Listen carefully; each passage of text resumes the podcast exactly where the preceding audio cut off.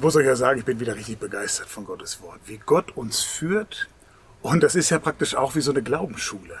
Jeden Tag ein bisschen Wissen über Gott, Anleitung bekommen, Wegweiser und dann zu merken, hey, Gott arbeitet an uns als Gemeinde, als YouTube-Gemeinde, als Podcast-Gemeinde.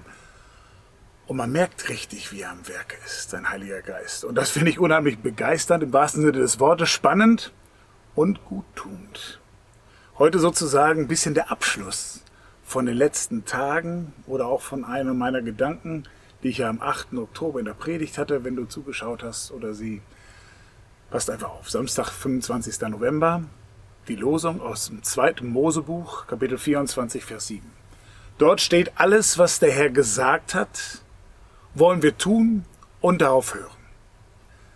Sagt zubinden, ich hab's gehört, ich habe die Sache jetzt verfolgt, ich habe ganz viel aufgenommen, was du gesagt hast und jetzt ist Schluss. Ich mache den Sack zu, ich entscheide mich, jetzt das zu tun und darauf zu hören, was ich gelernt und gehört habe. Tu das. Äh, ich habe ein gutes Gemeindemitglied beerdigt, ist schon ein bisschen länger, ich glaube anderthalb Jahre. Herr Gerson, äh, darf ich so sagen, vielleicht kennt er wahrscheinlich keiner. Dieser Mann, äh, ich war begeistert, er hat ihn besucht im Krankenhaus, war schwer krank. Und da sagt er mir, an einem Punkt in meinem Leben, und da war er schon älter, hat er einfach gesagt zu seiner Familie, ab jetzt gehen wir jeden Sonntag, wenn es möglich ist, nichts dazwischen kommt, in den Gottesdienst. Und er hat das durchgezogen. Der hat das gemacht. Natürlich geht das nicht immer, man ist mal unterwegs, manchmal ist man krank, äh, man hat Familienverpflichtungen und so weiter, alles okay. Aber ihr wisst, was er gemacht hat. Er hat einfach den Gottesdienst zu seinem Lebens, zu seinem Zeitablauf hinzugefügt. Und er hat das gemacht. Er hat das einfach getan. Und die Familie hat mitgemacht. Und das finde ich unheimlich klasse. Und manchmal fehlt uns, glaube ich, der Mut, solche Entscheidungen zu treffen. Ich habe jetzt genug gehört, Gott. Ich habe es abgewogen. Ich habe es gewogen und als gut befunden. Und dann bitte den Schritt nicht vergessen und zu sagen, jetzt tue ich auch und höre auf das, was ich weiß. Denn der Schritt fehlt bei vielen. Viele nicken und sagen, ja, ja, die zehn Gebote sind gut und was Jesus gesagt hat, ja, ja, ist spitzemäßig, aber dann zu sagen, ich tu das jetzt auch, was da drin steht. Und ich muss es ja sagen wieder, ich wiederhole mich immer wieder, weil es ist letztendlich das Wichtigste. Was Gott gesagt hat, ist, glaubt an meinen Sohn Jesus Christus und du wirst leben, du wirst versöhnt sein, du, die werden die Tränen abgewischt, hatten wir gestern äh, im Lehrtext.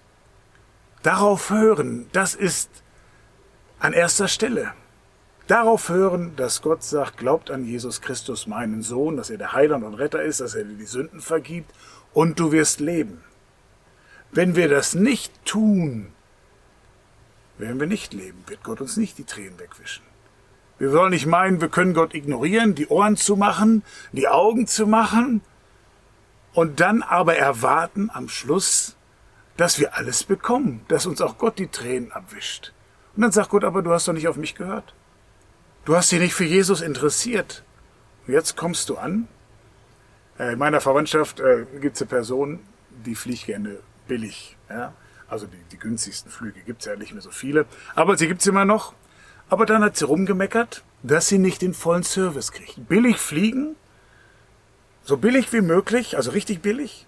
Und dann aber meckern, dass es nicht zu essen gibt, dass es keinen Service gibt, dass das Gebäck äh, nicht mitgenommen werden darf, weil es zu schwer ist oder das Handgepäck muss eingestaut werden in den Belly, in, den, in das Flugzeug, Bauch.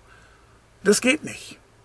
Man kann das eine nicht haben und dann aber, oder man kann nicht billig fliegen und dann alles haben wollen. Funktioniert nicht. Und du kannst nicht Gott ignorieren, was er sagt und tut oder, oder möchte, dass du tust.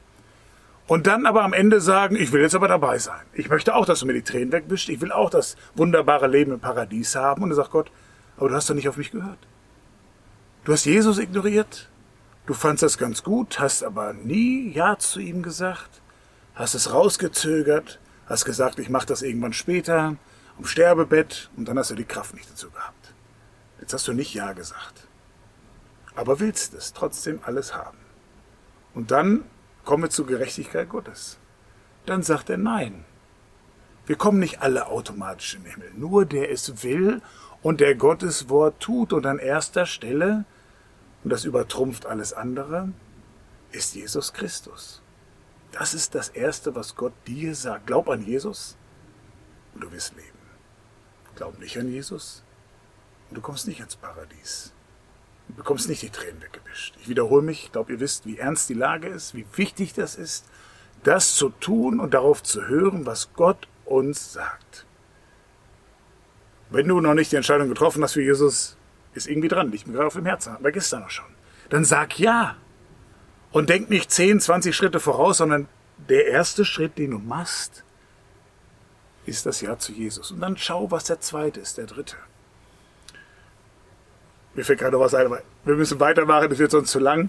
Jakobus 1, Vers 22 bringt es auf den Punkt. Richtig geniale Bibelstelle. Lest den Jakobusbrief mal durch. Richtig gut. Seid Täter des Wortes steht da. Und nicht Hörer allein, sonst betrügt ihr euch selbst. Weil dir das Beste geht. Wenn da steht, du sollst nicht lügen und du lügst trotzdem, betrügst du dich selbst, weil du nicht in der Wahrheit bleibst und dir selber Schaden zufügst. Wieder gestern, deswegen passt das jetzt richtig zusammen. Das ist Abschluss der Reihe. Geht davon aus, dass Gott morgen was ganz anderes für uns auf dem Plan hat und wieder ein neues Thema anfängt. Aber das ist so eine richtige Reihe. Sei Täter. Sei du Täter des Wortes. Und nicht Hörer allein, nicht nur zuhören. Nicht nur den Bildschirm einschalten, nicht nur den Podcast hören sondern dann auch aktiv werden, das umsetzen in deinem Leben und Gott fragen, was hast du für mich zu tun in deiner Gemeinde weltweit? Egal wie deine Kirche heißt, deine Gemeinde, dein Hauskreis. Wenn du keinen hast, ist das vielleicht der Augenblick, dass Gott dir sagt, such dir eine Gemeinde, einen Hauskreis, denn Gemeinschaft mit anderen Christen ist wertvoll, bringt dich voran, ist ein Segen für dich, wenn Jesus eine Rolle spielt. Du betrügst dich selbst, wenn du nicht auf Gottes Wort hörst, weil Gottes Wort Leben ist. So einfach ist das. Gottes Segen. Tschüss und auf Wiedersehen. Amen.